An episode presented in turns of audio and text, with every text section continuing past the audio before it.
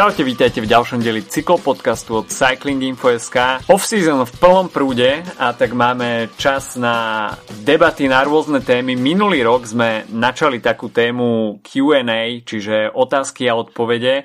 Minulý týždeň ste otázky dávali vy nám. No minulý a tento rok, rok spravíme... uh, minulý rok, hovoril som, OK, minulý, minulý rok, samozrejme.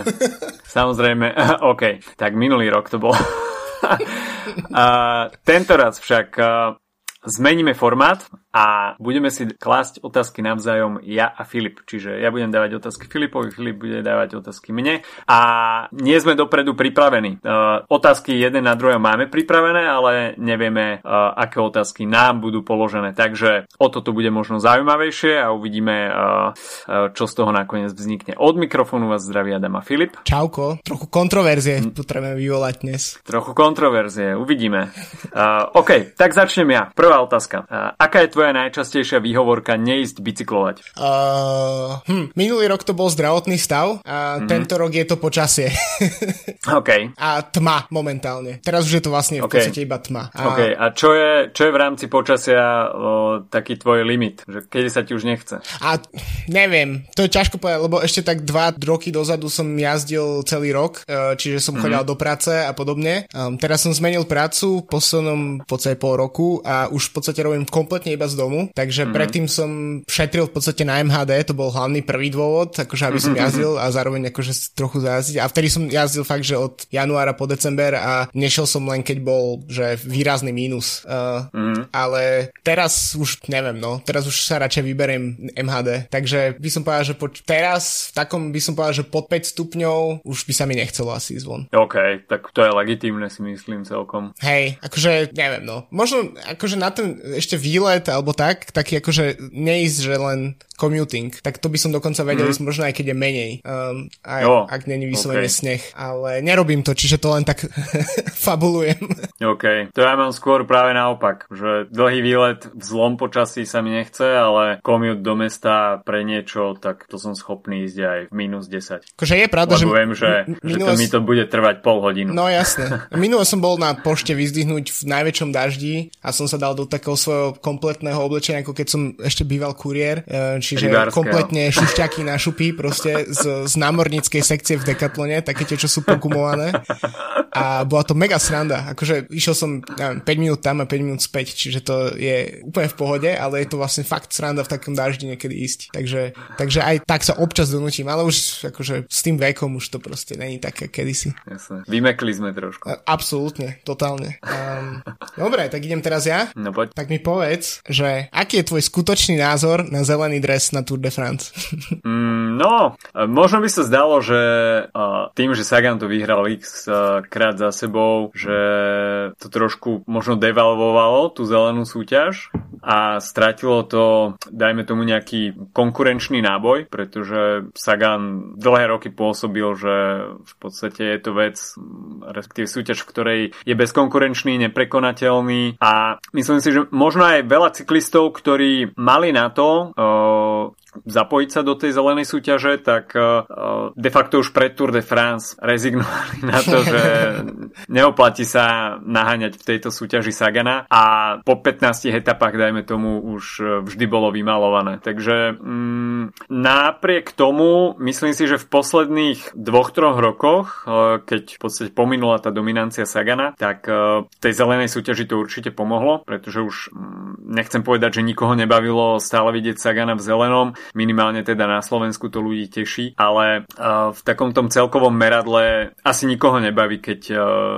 je dlhoročná nadvláda niekoho. Mm. Myslím, ako takto, pokiaľ je tam fakt do toho zapojená konkurencia, že to v úvodzovkách nie je zadarmo a tie rozdiely sú tam minimálne, tak jasné, to ľudí baví, hej, nech ten človek to vyhrá aj 20 krát. Ale myslím si, že práve to, ako som hovoril v úvode, že mm, niektorí ľudia, ktorí by na to možno aj mali, tak e, dopredu nejakým spôsobom už e, rezignovali a, a nešli do tej súťaže možno naplno.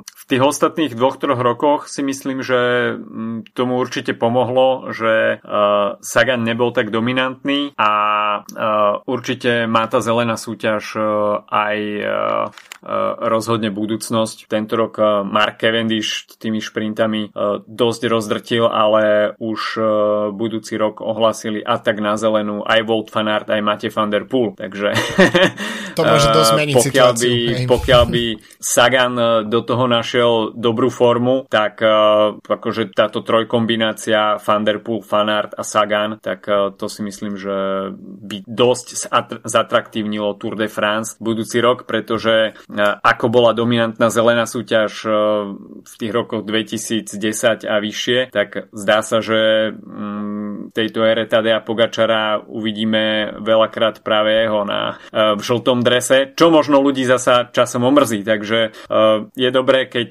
sa v týchto súťažiach ľudia, ľudia menia, respektíve tá konkurencia je stále, stále vysoká a to si myslím, že v prípade Fanarta a Van mm. ešte nejakých pár rokov potrvá. Plus do toho šprintery. Uh, myslím si, že to, čo možno stratilo uh, na nejakej prestíži uh, pár rokov dozadu, tak uh, tou novou mladou krvou si myslím, že tá sláva zeleného dresu sa môže nejakým spôsobom uh, navrátiť a ešte zvýšiť. Mimo Slovenska.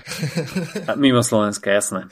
Uh, OK, ja na chvíľku zabrdnem do modnej policie. Yes. Uh, na bicykel biele alebo čierne ponožky? Farebné. Farebné, OK. Farebné. Moje najobľúbenejšie ponožky sú uh, CCC oranžové. Mám už dvoje, jedný som už zničil, druhé som si kvôli tomu kúpil špeciálne ďalšie. A ešte mám, a, a vlastne cyklistické ponožky e, je jeden z mojich obľúbených darov, ktoré dostávam od, e, od manželky, čiže ako nemám žiadne iné cyklistické vybavenie, napríklad od Castrely, tak mám ponožky Castrely um, okay. a podobne. Takže farebné, jedno, najviac farebné musia byť. Okay. No, tak vlastne môžem, ja sa tým pádom dostanem skôr, najprv som ťa teda chcel trochu vycvičiť nejakým preti pretekárskym, ale tak môžeme ísť k tomu jazdeniu, že čo ťa najviac vytočí na skupinových jazdách? Ha, úplne najviac, keď mi niekto neukáže dieru uh-huh. na, na ceste. To ma vie vytočiť úplne do nepríčetná, uh, keď uh, neviem, jazdíme v skupine 10-20 ľudí, uh, si v tej zadnej časti balíka a nemáš šancu kontrolovať, čo je, čo je na ceste a zrazu ideš cez nejaký tankodrom a, a ľudia ti neukážu, ne, neukážu ukážu dieru, tak e, to veľmi nemám rád, to vtedy aj trošku skriknem, e, že, že nech ukazujú diery, čiže to nemám rád. Mm, nemám rád, keď niekto vyslovene mešká na skupinovú jazdu, že sa dohodneme o 10. odchod a mm, o štvrť toho človeka ešte nie je. To nemám rád celkom. E, ešte pokiaľ sú na to objektívne dôvody, OK, ale keď iba povie, že nevedel som sa vytrepať z postele alebo musel som, neviem, dopiť piť ešte kávu doma alebo niečo, Jasné. tak to, to, to neakceptujem. Uh, a to je asi tak všetko. Skupinové jazdy mám ja veľmi rád. Uh, lepšie sa mi jazdí v skupine ako, ako samotnému. Ale teraz mi ešte napadlo, že vlastne by som sa ťa mohol kontra pýtať, že a čo ty s tými ponožkami ešte, keď, keď si sa ty pýtal? S ponožkami? Uh, kedy si som bol zastanca vyslovene bielých ponožiek. uh, ale teraz som prešiel do takej fázy, že jasné farebné, to myslím si, že modná policia nech je, nech je aká, akokoľvek striktná, tak ponožky majú byť proste voľná disciplína. Áno, jasné. Proste čokoľvek si dáš na seba, tak e, je OK. A skôr ako farba ma zaujíma veľkosť, výška, výška ponožiek. Strašne mám rád nízke ponožky. Uh-huh. Proste ponožky majú byť vysoké, čo najviac ako to UCI limit dovoluje, takže čokoľvek je v tesnej hranici s UCI limitom je, je tá naj najideálnejšia veľkosť. Takže, no a najviac samozrejme neakceptujem neprítomnosť ponožiek, takže uh, triatlonistická móda ne, ne, ne. Uh, mi nelahodí oku. Musia byť rukavy aj ponožky. tak, tak. Okay. Tak teraz sa pýtaš ty mňa. Uh, dobre. Uh, výber medzi dvoma jazdcami. Uh, ktorého, ktorého akceptuješ viac? Lance Armstrong alebo Johnny Moscon? Johnny Moscon. Každý deň. Ka- ale si ma, akože si ma Dal si ma na okraj priepasti, ale Johnny Moscon. okay. Špeciálne ešte, ešte som, ke, som mal tendenciu možno Lencovi trochu ako keby polaviť, tak ako väčšina ľudí. Napríklad keď začal robiť ten podcast a viem, že sme sa o tom aj bavili, mm-hmm. aj sme ho počúvali mm-hmm. obidvaja svojho času. A potom som si čítal jednu z Walshových kníh o, o, od Davida Walsha, vlastne tú, ktorú som mm-hmm. ti tiež požičal, neviem, či si si ju prečítal. A, a respektíve som ti venoval dokonca. A to ma tak nejak nalomilo na to, že vlastne som sa rozdol do konca života ignorovať len Armstronga. Absolútne. Proste sú ľudia, ktorí, ktorým sa netreba, ne, neoplatí odpúšťať, takže v pohode. Gianni Moscon ešte okay. má podľa mňa tendenciu, že sa z toho nejak vystrábiť. OK. a tak ja inak mám tiež pripravenú, ale takú oveľa menej uh, kontroverznú a to je, že Wood van Aert alebo Matthew van der Poel. O, a tak toto je ešte ťažšie snad. No veď práve.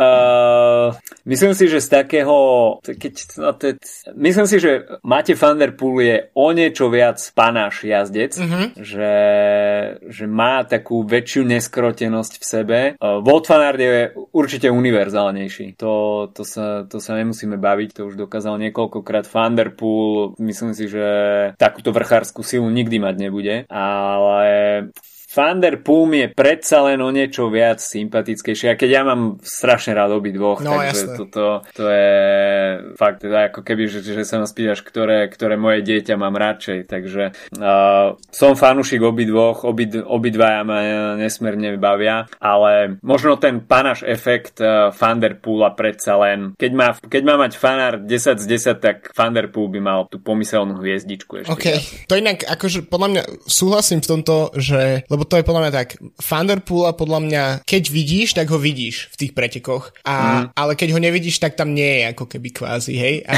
a fanarta, fanart je každý deň v pretekoch, že vieš, Áno. ako to myslím, že, že proste, že naozaj, Áno. že je ako keby regulárnou súčasťou pretekov. Áno. Čiže tá univerzálnosť mne je ako keby sympatickejšia, ale tie preteky akože zrušujúcejšie robí asi Thunderpool. A asi hoci, hej, asi môžem hej. povedať, že neviem, či si pozeral cez víkend cyklokros a fanartov návrat uh, a bolo to až, no. až mi bolo ľúto jeho konkurencie, lebo odparal ich asi po 4 minútach ich odparal a potom došiel s dvojminútovým náskokom pred všetkými tými... Až mi, až mi bolo ľúto sponzorov, pretože na tých dresoch po pár minútach vôbec neboli ale skôr mi príde, že proste vie, že borci 2-3 mesiace už superia o body do všetkých tých súťaží a, a podobne. Príde a, sú... nejaký, nejaký fanart. Hej, presne, akože proste Etherbeat a teda, tak tam proste superia vyhrávajú v pohode, všetko vyzerá super a potom zrazu príde fanart a, a, a, a sú to 2 minúty, sú to 2 minúty rozdiel, to je brutál. No, poďme na ďalšiu otázku a toto, toto vzbudzuje už mesiace veľké kontroverzie, minimálne v skupine mojich kamarátov. Čo si myslíš o gravel bicykloch? A mal som tu, mal som tu uh, otázku na teba, že či je gravel podľa teba budúcnosť. Um, no, ja neviem, vlastne neviem, lebo som v živote nesedel na gravel bicykli a, mm. a keď tak počúvam nejaké veci o tom, že jak napríklad sa jazdí v Spojených štátoch, jak sú tam všetky tie trails mm. a tak, si myslím, že to môže byť fakt bomba. Lebo ja som napríklad som nie, nie som v zástanca mountain bikeov hlavne kvôli tomu, ako vyzerajú. A ten gravel mm-hmm. je taký aspoň proste, aspoň esteticky trochu pripomína cestiak. Ale tak samozrejme, mňa je to cestiak vždy. Čiže alebo ešte samozrejme single speed, alebo niečo proste v takom štýle. Ale čo si skutočne o tom myslím? Myslím si, že je to trochu, z jednej strany je to trochu marketingový nástroj uh, výrobcov uh, bicyklov, ale nevidím na to nič zle, lebo vlastne každý prenaný bicykel navyše je dobrý. A vidím mm-hmm. tom tiež príležitosť to, že ľudia môžu jazdiť na miestach, kde ich neohrozuje aut, auto vlastne, čo je, mm-hmm. čo je asi tiež super. Ale tiež nemám nejaký veľmi vyhradený názor, vyhranený názor na to, ale, mm-hmm. ale sám mám cestiak. OK, tak keď si mal tú otázku zaradenú aj ty, tak uh, no. odpovedám aj ja. Uh, nevlastním gravel bicykel v uh, najbližších 50 rokoch asi tiež nebudem uh, majiteľom gravel bicykla. rozplánované. Uh, pokiaľ by som chcel ísť do podobného segmentu, tak si kúpim asi cyklokrosku, mm-hmm. uh, pretože mám radšej proste taký pretekársky, uh, pretekárskú geometriu. Uh, a neviem ani, ja som dlhé roky odmietal gravel kvôli tomu, že stále mám v podvedomí, že to je iba nejaký prerobený cyklokrosový bicykel, takže uh, ale rozumiem výrobcom bicyklov, že prišli s takýmto niečím, urobili okolo toho neuveriteľný marketingový hype a tie bicykle sa predávajú, takže až toto malo nejakým spôsobom pomôcť cyklistickému priemyslu a tým predajcom bicyklov ako, ako zarobiť a proste prežiť, tak OK, berem to všetkými desiatimi, ale nevidel by som v tom nejaký svetý grál a, a budúcnosť cyklistiky, tak to už, to už vôbec nie. Myslím si, že je to pre ľudí, ktorí si radi zajazdia, ako si ty hovoril, mimo, mimo premávky, ale nie sú nejakými fanúšikmi alebo nemajú takú techniku, aby si trúfli na nejaké ťažšie single traily, radi si zajazdia po nejakých lúkach alebo proste nejakom ľahšom lesnom teréne. Takže nemám voči tomu úplne vyhranený názor. Nejazdím na takom bicykli, kebyže chcem jazdiť niečo podobné, kúpim si asi cyklokrosku, ale myslím si, že ten ošial, ktorý to spôsobilo, je až príliš veľký na to, ak, akú revolúciu v úvodzovkách ten bicykel priniesol, pretože mm. cyklokrosky tu boli, nemal som dovtedy nejaký pocit, že by tvorili nejaké veľké percento predajov a zrazu prišiel gravel a zrazu všetci gravel, tak neviem, ako prí, príde mi to na jednu stranu komické, na druhú stranu. Až toto má niekoho posadiť na bicykel, tak nech sa páči. No presne, to je, to je, to je podľa mňa fér na tom, že na druhej strane musím povedať, že, že v, v Poprade, čo je môj kvázi slovenský adoptovaný domov, keď, mm. kde, kde, odkiaľ pochádza moja manželka, tak tam mám momentálne v starú favoritku a mám na nej 38 mm. plášte na, na kolesách a mm-hmm. je to bomba. Akože mm. je to proste, je to starý rozbitý favorit, hej, ale po tých obrubníkoch a, a po tých dierach na, na ceste, na chodníkoch, tak to je, to je bomba. No, uh, moja najbližšia otázka, uh, opäť sa bude trošku venovať mode. Čo považuješ za najväčší módny prehrešok na bicykli? Hmm, hmm. Ja som inak skôr kritickejší k týmom ako k, ako k takým individuálnym um, týmto. A, takže hm, povedal by som, že nosiť dúhový dres. Okay. A akože ja mám, t- bavili sme sa myslím o tom práve minulý rok a Mm-hmm. Ale tričko s dôvojím dresom v pohode, ale dres nie. A potom ešte, mm-hmm. ale zároveň to mi príde aj trochu, trochu cool, že, že mať akože mix match, že dres a, a beep, okay. beepsy z iného týmu napríklad. akože na, na druhej strane je to tak akože, no, čiže, takže tak, to by som povedal, že, že asi, tá, asi ten mismatch a ten dúhový dres. A ty máš akú predstavu o tomto? Uh, no ako som už hovoril, ponožky. Hej. Uh, krátke. Ako krátke sú zlé, bez ponožiek to je to je katastrofa. Potom nemám rád, keď sú krátke rukavy príliš krátke mm-hmm. na, na krátkom drese a práve, že tá, ten aktuálny trend, čím, čím dlhšie pola, keď tým lepšie, tak to sa mi páči. Aj mne. A potom ešte, keď niekto, dajme tomu, si kúpi dres, ktorý nie je príliš aero, tak a moc to na ňom planda vo vetre, tak to si myslím, že, že, že nie je úplne OK, ale tak to, to je už zase taká kozmetická vec. A, a potom, uh, ako tých, tých vecí je strašne veľa, no, dajme tomu nejaké, nejaké disgustózne veľké blatníky, dajme tomu, keď má niekto, čo sa nehodia, alebo uh, neviem, to kopu, mi na... kopu vecí. Hej, človek, to mi nenapadlo s bicyklom, presne, to mi ako keby, hej, blatníky a príliš veľa nainštalovaných vecí na bicykli. Akože chápem tú praktickosť, lebo sám používam bicykel hlavne na meste a mám aj blatníky, také akože odnímateľné plastové. Áno, áno ale nie len taký ten S-saver, ale normálne akože proste mm. blatník, ale, ale zároveň presne nainštalované nejaké príliš veľa nejakých nosičov a podobne a tak mm. to je. Hej, že... keď, je, keď je toho príliš veľa na tom bicykli a už som si, už som si aj odvykol, uh, kedy som to zo začiatku svojich cyklistických tiež tak nosil, uh, pumpu na ráme, tak Hej. to si myslím, že, že á, už, už to nemôžem ani vidieť. Fakt, ja, akože... Inak mám nainštalovaný ten držiak, ale už to v ňom nebola pumpa tak asi 3 roky, ale, ale ešte, ešte som si ho nedal dole. Ten. Takže asi toľko, no. A potom ešte také, keď má človek veľké podsedlové kapsičky, to sa, to sa mi tiež nepáči. A, a, keď to je tiež taká kontroverze, niekto nemá rád už samotné podsedlové kapsy, mm-hmm. že všetko si dáva do dresu, ale zas, ja zase nemám rád príliš preplnený dres s niečím, čo si môžem dať ešte do nejakej malej podsedlovej kapsy, takže to zas podsedlové kapsy, s nimi som OK, mám teraz takú úplne mikro, kde nosím iba dušu, páčku a, a multikľúč a je to fakt dosť skryté pod sedlom, takže uh, to, je, to je myslím si OK, ale ľudia nosia fakt bláznivé veci, či už na bicykli alebo na sebe, keď sú na bicykli a je toho tak veľa občas, že občas iba krútim hlavou, že fú, ale ako berem to tak, že, že nie každý si na, na tom príliš potrpí Jasne. a hlavne, že, hlavne, že ľudia bicyklujú. um, aký máš vysnívaný bike? Na, toto som čakal a, sa a tiež, som, tiež som sa ťa chcel spýtať, že aký by, bicykel by si si kúpil, kebyže máš neobmedzený budget. A, mne sa veľmi páči Colnago C60, mm-hmm. to je veľmi pekný bike a vyrábajú ho, neviem či ho ešte vyrábajú, v takej čierno-zlatej kombinácii a, a na to by som si nahodil nejaké 50-kové kolesa a to by si myslím bol, bol super bicykel. Vyzerá, vyzerá fakt fantasticky. Ja som si našiel so zlatou vidlou. Áno, áno, áno. Hej, tak to je parádne. Mm, tak to je dobrý kúsok. Hej, tak ja... No a po čom by si siahol ty? Ja by som, že Bianchi Pista na single speed. To je taký strieborný rám, mm-hmm. uh, úplne jednoduchý, proste single speedový, respektíve fixý design a s, mm-hmm. s malými, uh, nad logom Bianchi sú také ako malé dúhové pásy. Áno, áno, áno. A, a tá strieborná, čiže to je akože,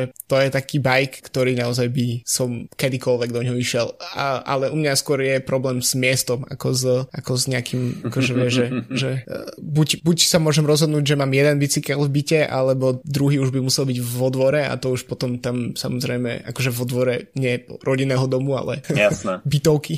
Takže to, jasné, už, jasné. to už musí byť šrot vo dvore. Jo. Uh, OK, ďalšia otázka. Uh, môže byť cyklistická, nemusí. Aký je tvoj obľúbený podcast? Uh, asi The Cycling Podcast. Myslím si, že tam okay. je to. To je, že počúvam aj kopec podcastov mimo cyklistiky. Vlastne ich po počúvam tých cyklistických tak ako keby čoraz menej a, mm-hmm. a začínam počúvať skôr iné veci, ale ten akože, ktorý sa že poteším vždy a vždy ho ako keby dám v tom poradí veci, čo si chcem vypočuť ako prvý, tak to je Cycling Podcast. A potom ešte mm-hmm. z cyklistických mám veľmi rád Slow Ride Podcast, ktorý je mm-hmm. uh, vlastne americký taký, by som povedal, že ak my sme, že amatérsky podcast, tak oni sú, že turbo amatérsky podcast, ale je mega smiešný, že vlastne ako keď berem tak, že Cycling Podcast, The Cycling Podcast je ako keby ten naozaj taký ten novinársky a sú tam tie rozhovory mm. a tak. A tento je len taký, že proste traja bývalí kuriéri, čo majú 40 rokov, tak sa bavia o tom, ako boli mladí a, a ako pozerali preteky, v ktorých jazdil uh, Rico a, a podobní jazdci. Mm-hmm. Ale ten je akože ten ma fakt mega baví. Mm-hmm. A ty? Uh, čo sa cyklistických, tak uh, počúvam talianské mm. uh, Bla Bla Bike, to robí tuto biči web a potom ešte Spazio Ciclismo, uh, tak to sú, to sú dva podcasty, ktoré, na učenie. ktoré počúvam uh, aj na učenie taliančiny. Cycling podcast to je samozrejme Svetý Grál. Uh, uh, potom ešte mám rád podcast uh, od uh, Jordana Petersona, taký kanadský psychológ. A uh, zo slovenských podcastov počúvam uh, podcast uh, bratislavského pomocného biskupa uh, Jozefa Halka. Mm-hmm. tak to je úplne, mo- úplne mimo mojich tém. uh, ideš ty s otázkou? Jo, pardon, pardon. Um, tak uh, vyber si Bahrajn, Spojené Arabské Emiráty alebo Astana. Buď ako cieľ tvojej, tvojej dovolenky, alebo, alebo interpretuj to ako chceš. Uh, Musím povedať, že uh, Astana mi nikdy nebola že nesympatická. Uh-huh. Uh, že by som voči tomu týmu mal nejakú averziu a bral som to tak, že je to tým s nejakou tradíciou v profesionálnej cyklistike, aj keď teda uh, mali v, do, uh, v minulosti nejaké problémy s dopingom. Uh, UAE aj Bahrain mi boli nejakú dobu veľmi nesympatické. Jednak aj uh, kvôli dresom, uh, aj tým, že nie som príliš fanúšikom Blízkeho východu, ale posledné dva roky na mňa tieto týmy dosť zapôsobili mm. a z toho počiatočného mm, skepticizmu voči týmto týmom, že tie týmy prebrali šejkovia a idú si z toho spraviť nejaký mm, športový biznis, marketing, ako je tomu v podobe vlastnenia futbalových klubov, tak musím povedať, že tieto týmy ma posledné dva roky trošku z tej skepsy prebrali a na druhú stranu vidím, že to vedenie týmu a v podstate možno aj tí majiteľia majú nejaký dlhodobejší záujem pôsobenia v cyklistike, ktorá samozrejme má svoje chyby a tým, že sponzory nie sú zazmluvnení mm, na dlhšie časové obdobie, tak niektoré týmy majú problém s finančným prežitím z roka na rok a toto je bohužiaľ každoročná realita v profesionálnom pelotóne a preto si myslím, že tie peniaze, ktoré do toho vrážajú títo arabskí šejkovia, robia v konečnom dôsledku dobrú službu cyklistike. No. O tom, že aké už majú tie, tie peniaze pôvod a mm, aké v týchto krajinách panujú režimy, mm, tak OK, to je zase na dlhšiu tému, ale uh, no až, až by som sa teda mal späť vrátiť k tej otázke, že ktorý z tých troch tímov si vybrať, tak, uh, tak asi Astanu. Mm. Možno aj čo sa týka dovolenky, Kazachstan by nebol zlý. OK, OK. Uh, dobre, ďalšia otázka. Uh, preteky s vysielačkami alebo bez? Mm, asi myslím si, že je vidieť nejaké anarchistické preteky aj s vysielačkami, čiže nemyslím si, že to je úplne ako keby garancia toho, že, um, že tie preteky sa nejak výrazne zmenia. Možno kvôli tej bezpečnosti kvázi jazdcov a vzhľadom na to, že pravdepodobne jazdci väčšinou, čo počujú v tej vysáčke, tak uh, asi, asi môžu zostať. Akože nemám pocit, že to je najväčší, um, najväčší ako keby prehrešok cyklistiky. A, ale môžem ti rovno, rovno ako keby ísť proti tebe s otázkou na teba, že s powermetrami alebo bez nich. No, tak toto je celkom zaujímavá téma, pretože špekulovalo sa o tom mm, aj vo vyšších kruhoch a bolo to témou rozsiahlej diskusie. Myslím si, že pokiaľ by sa mala by malo sa docieliť k zdramatizovaniu pretekov, respektíve mm, k dosiahnutiu nejakej, mm, nejakého prirodzenejšieho vývoju, že menej, menšej kontroly, čo sa týka techniky, tak uh, by som skôr povedal, že vysielačky vedia viac ovplyvniť uh, preteky mm. ako powermeter. Mm-hmm. Uh, pretože čo máš natrénované, máš natrénované. A to ti v podstate powermeter ti ukáže, ako ideš. A, ale tie tímové pokyny dostávaš z vysielačky, nevycúciaš si ich, uh, si ich z počítača pred sebou. Takže toto si myslím, že um, pokiaľ by malo uh, byť cieľom zdramatizovať preteky tým, že, že odbúrame um, nejakú technológiu z toho, tak prvý krok by mali byť vysielačky a potom sa môže začať diskutovať o powermetroch. Mm. Uh, nevidel by som powermeter ako um, nejaký to zlo. zlý nástroj, ktorý by uh, robil preteky mechanickejšími, uh, ale možno by bolo zaujímavé vidieť um, nejaké preteky bez powermetrov, aký by to malo efekt. Uh, bez, vyč- bez vysielačiek máme možnosť vidieť reprezentačné akcie uh, a myslím si, že je to celkom sviežým oživením uh, v tej sezóne, tak až by sa pristúpilo na nejakých pretekoch k tomu, že nebudú používané powermetre, tak potom by sme mohli vyhodnocovať, čo to spravilo s pretekmi, ale nemyslím si, že práve powermetre mm. uh, sú niečím, čo by robilo tie preteky vyslovene nudnými. Uh, OK, ďalšia moja otázka. Podarí sa dostať cyklokros na Olympiádu? No, je to môj sen. Bol by som fakt rád, keby to tak bolo. Nemyslím si, že sa to podarí, lebo vieme, že to je jeden z hlavných dôvodov je to, že je tam podmienky, je tam podmienka to, aby sa jazdilo na lade alebo snehu, aby to bolo definované mm. ako zimná disciplína. Čiže muselo by sa toto zmeniť práve po mne u olympijsko, v olympijskom výbore, asi, predpokladám. Mm-hmm. Čiže to je ako keby základný problém, ale bol by to fakt super. Ak sa, ak sa to stane, tak uh, si trošku spraví u mňa lepší bod Olympiáda. A predstav mm. si, že, že máš potom jazd, zrazu máš možnosť, aby vlastne niektorí jazdci typu Thunderpool a Fanart mohli superiť vlastne každé dva roky na Olympiáde. a, takže nemyslím si, že sa to stane popravde, ale bolo by to super. No, najlepší zážitok na bajku za posledné roky. Hmm. Uh, no, tých zážitkov je viac viacej. Ja mám v podstate vždy rád, keď sa poriadne zoderiem na bicykli, že ledva prídem domov a môžem natlačiť do seba polku chladničky, tak, uh, tak to je vždy dobrý pocit. A potom sú to klubové jazdy s kamošmi, hmm. keď ideme na nejakú dlhšiu jazdu, zastavíme sa na kafe niekoľkokrát, pokecáme a je dobré počasie, tak uh, to je veľmi príjemné a asi taký highlight, tak to bolo, to budú asi aj 3 roky, uh, sme išli s kamošmi do Budapešti. Uh-huh. Tak to bolo takých 220 km. To bola moja najdlhšia jazda vôbec. Dovtedy som najdlhšiu jazdu mal asi nejakých 150 km, tak som sa trošku obával, že čo to spraví cez 200, ale išli sme asi 20 a bolo, bolo to úplne easy. Možno ešte 100 km by som si pridal.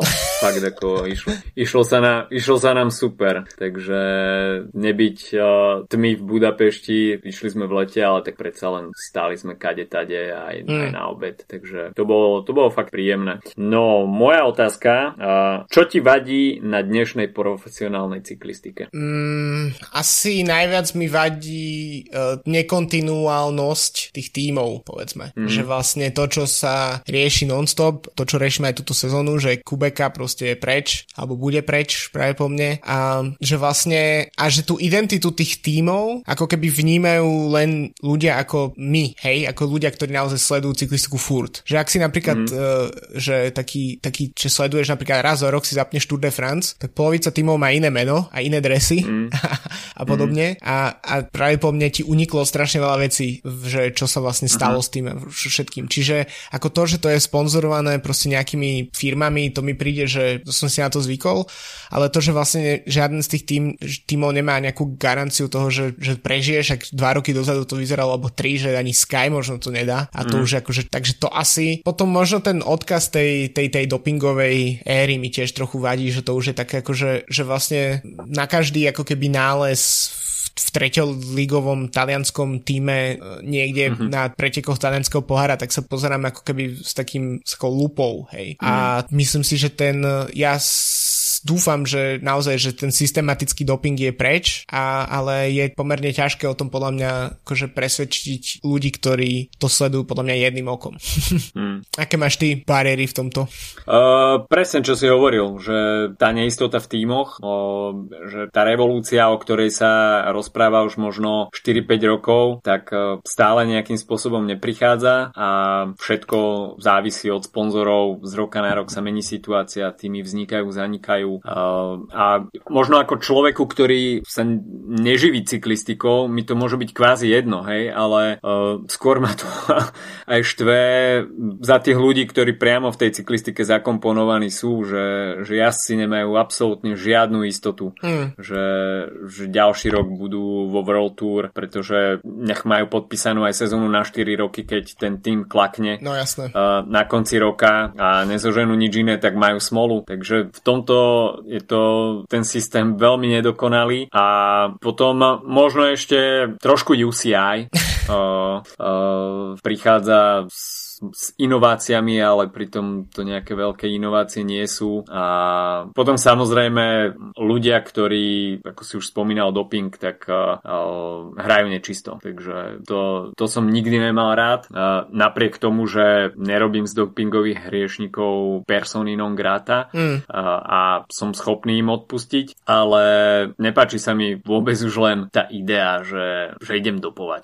to, to, mi, to mi príde akože úplne z inej galaxie. To, Než... mi je, to mi je niečo úplne cudzie. Mne ešte, čo by som možno dodal, keď si tak hovoril, tak ešte čo mi vadí je tá, je dosť výrazná nevyrovnanosť medzi ženským a mužským pelotónom. Mm. A mhm. samozrejme aj my napríklad však venujeme sa, ja neviem, 95% mužským pretekom a 5% ženským, ale je ani tie, že nie sú proste tie prenosy, že nie sú tie preteky, že nie sú ekvivalenty mm. mužský, ženský pretekov. Akože ja si neviem, no. Myslím si, že nie každé preteky potrebujú mať jedno, jeden aj druhý ekvivalent, už len preto, aby sa sa to dalo normálne sledovať, ale na druhej strane, keď si vezmeš, teraz je zimná sezóna a keď si pozrieš, neviem, svetové poháre, ktoré idú v akýkoľvek zimných športoch, s jazdom, lyžovaní, v biatlone, tak uh, máš, sú ako keby rovno, rovno zrovnoprávnené tie preteky a dokonca mm. aj v cyklokrose, aj v mountain bikoch, aj na drahe sú to vlastne ako keby rovnocenné disciplíny, čo sa týka napríklad aj tej televízie a mm. to v cestných pretekoch chýba. Ono tak aj vždy bude, pretože mužské Tour de France práve nebude žiaden preteky, neexistuje, že by ženské preteky nejakým spôsobom dorovnali tú, ten status tých pretekov, hej. Mm. Um, tak, ale to už je niečo, čo, čo je podľa mňa neskoro dobiehať, takže uvidíme. ono sú športy, ktoré m, mm, jednoducho tá mužská, mužská disciplína bude zaujímavejšia. Dajme tomu aj futbal, hokej a väčšina kolektívnych športov asi. Proste je to tak, no. V histórii sa asi niečo zanedbalo no. a, a teraz, teraz sa proste toto je dedičstvo toho, no. Ťažko sa v takomto zabehnutom systéme niečo mení. A, ale myslím si, že možno, možno tomu aj samotné devčatá môžu pomôcť, že si začnú tento produkt pýtať. Myslím si, že ten ženský hlas nie je už taký zanedbaný ako kedysi. A ja si myslím, že čo sa trhu týka, tak ženy sú dosť kúpy schopné hm. a pokiaľ si, to, pokiaľ si to ten trh začne vyžadovať, tak ten tlak na tých vysielateľov, organizátorov bude čoraz väčší a, a začne sa venovať uh, väčší priestor aj uh, ženskej cyklistike. Jasné, tak uh, dúfame, že tak bude. Možno aj to Tour de France nejakým spôsobom pomôže budúcu sezónu ženské. Ja len, kým, keď už sme sa o tom bavíme, tak len taká zaujímavosť, že podľa Spotify máme, my máme 10% uh, žien poslucháčok na Spotify, čiže mm-hmm. to je, taký, je, taký je pomer, hej, že uh, 10% ženy, 83% muži a zvyšok buď sú non-binary alebo nešpecifikovaní na uh, keď... Tak babi, počúvajte, počúvajte nás viac. Hej, alebo musíme my tvoriť content, ktorý, uh, ktorý zaujme viac.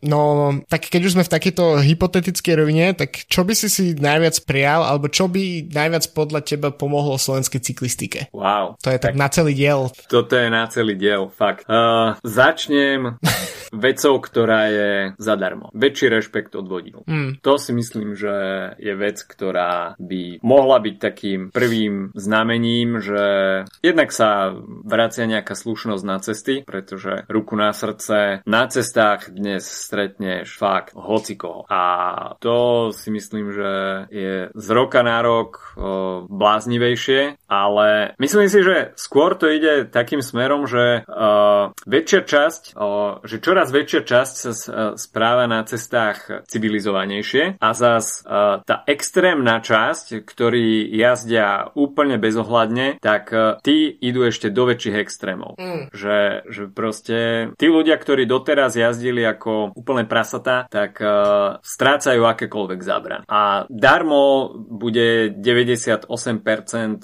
ľudí jazdiť civilizovane, keď ťa dennodenne bude, budú ohrozovať tie 2%, až to nakoniec môže skončiť nejakou tragickou nehodou. Mm. A cyklista je veľmi zraniteľný v premávke.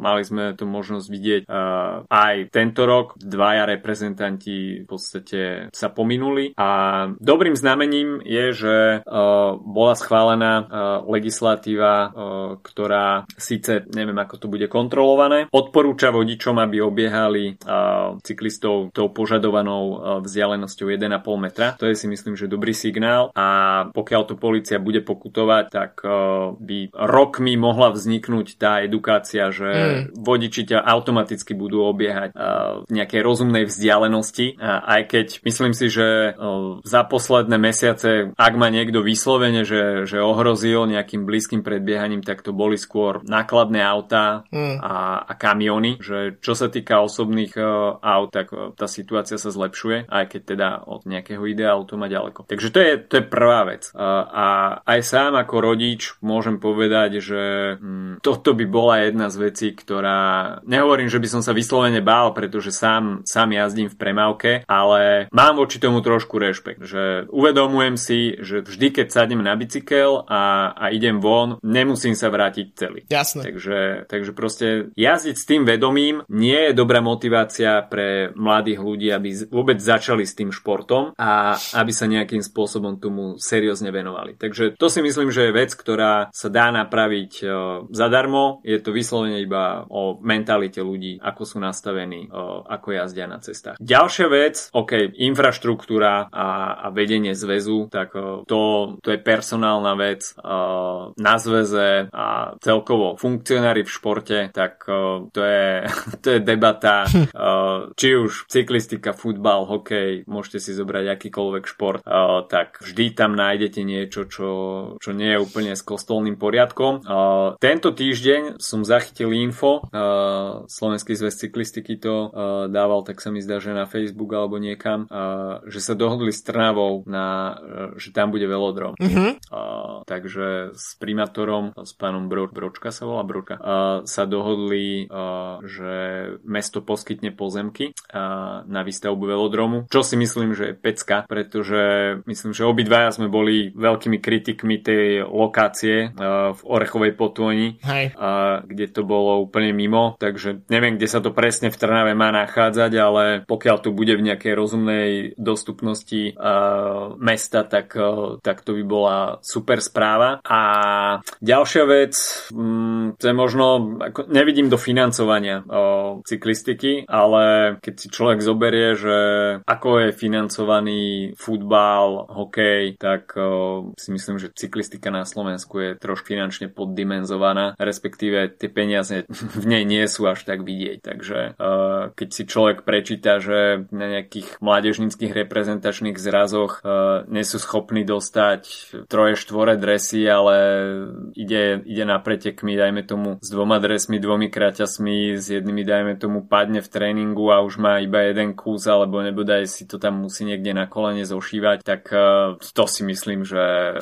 nie, nie je úplne hodné reprezentačnej úrovne. Takže, no a samozrejme, samozrejme, uh, to sme už kritizovali viackrát, že slovenská cyklistika nejak nebola schopná využiť ten Saganov marketingový potenciál mm. a to, čo očakávala väčšina ľudí, čo sa zaujíma o cyklistiku, že sa do slovenskej cyklistiky poženú sponzory a nálejú peniaze, aby sa vytvorili dobré podmienky mládeži, postavil sa velodrom, ja neviem, vznikol nejaký kvalitný kontinentálny tím, ktorý by zaručoval prechod tej talentovanej mládeže do profesionálneho alebo toho poloprofesionálneho pelotónu. Tak to sa nejakým spôsobom nestalo, takže to je tiež možno jedna z vecí, prečo to v slovenskej cyklistike je tak, aké je. Uf. no, uh, moja otázka, predposledná. Uh, aká je najzbytočnejšia vec, ktorú si si kúpil na bicykel? Uh, tak určite nejaké veci, ktoré mi ne, nesedeli alebo nepasovali. Uh, čiže povedzme, uh, mal som obdobie, kedy som rekonštruoval rôzne šroto, šroťacké bajky a nakúpil rôzne komponenty, ktoré som myslel, že budú sedieť a, a nesedeli. A je to v podstate niečo, čo sa mi stáva furt. Ale také skutočne zbytočné, neviem. Um, akože mám podľa mňa väčšie množstvo dresov, ako v skutočnosti chodím jazdiť, lebo ma jednoducho mm-hmm. baví mať tie dresy.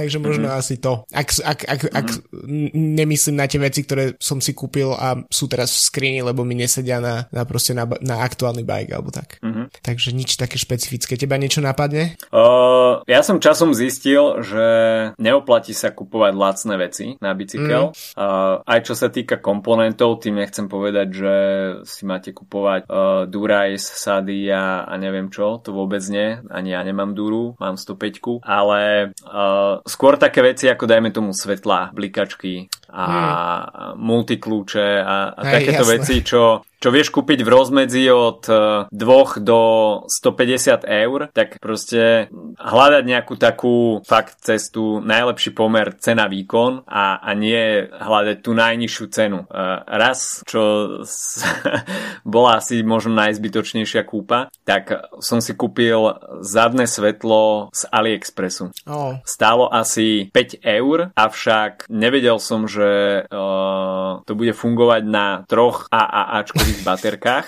a tá krytka bola tak umiestnená, že išiel som po ceste, behol som do nejakého výtlku a ako, to, ako behlo zadné koleso do jamy, tak tá krytka sa otvorila, spadlo to, uh, baterky, baterky sa vysypali, svetlo mi síce ostalo normálne na bicykli, ale už som išiel bez, bez bateriek a celé, aj bez krytky, takže celé svetlo som mohol zahodiť. Takže uh, to svetlo som mal asi 2 dní funkčné, takže v podstate vyhodené peniaze, lebo z dlhodobého hľadiska by to bolo uh, absolútne nepoužiteľné. Takže prestal som hľadať takéto uh, výhodné díly uh, za pár euro a fakt si radšej kúpim kvalitnejšiu vec, ktorá viem, že mi vydrží roky a, a nemusím potom zabíjať čas zháňaním niečoho nového. Jasné, tomu rozumiem. Tiež inak je to niečo, s čím musím bojovať, postupne to odburávať, tento, tú potrebu si kupovať nácnejšie veci na, na bike.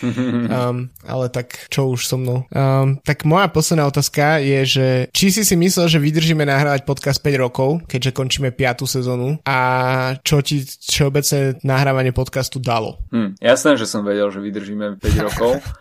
A, pretože nás to baví. A to je, myslím si, že o, veľa ľudí v posledných rokoch začalo nahrávať podcast. O, prišiel taký podcastový boom. Ja neviem, my sme možno nahrávali nejakú tretiu sezónu a dva roky dozadu zrazu dorazili na Slovensko podcasty a, a kto nebol dovtedy youtuber, tak e, na, začal nahrávať podcasty. A, takže o, ako, zdá sa to také úplne, že, že až bezvýznamné, ale tými troma rokmi sme my preskočili dobu trošku.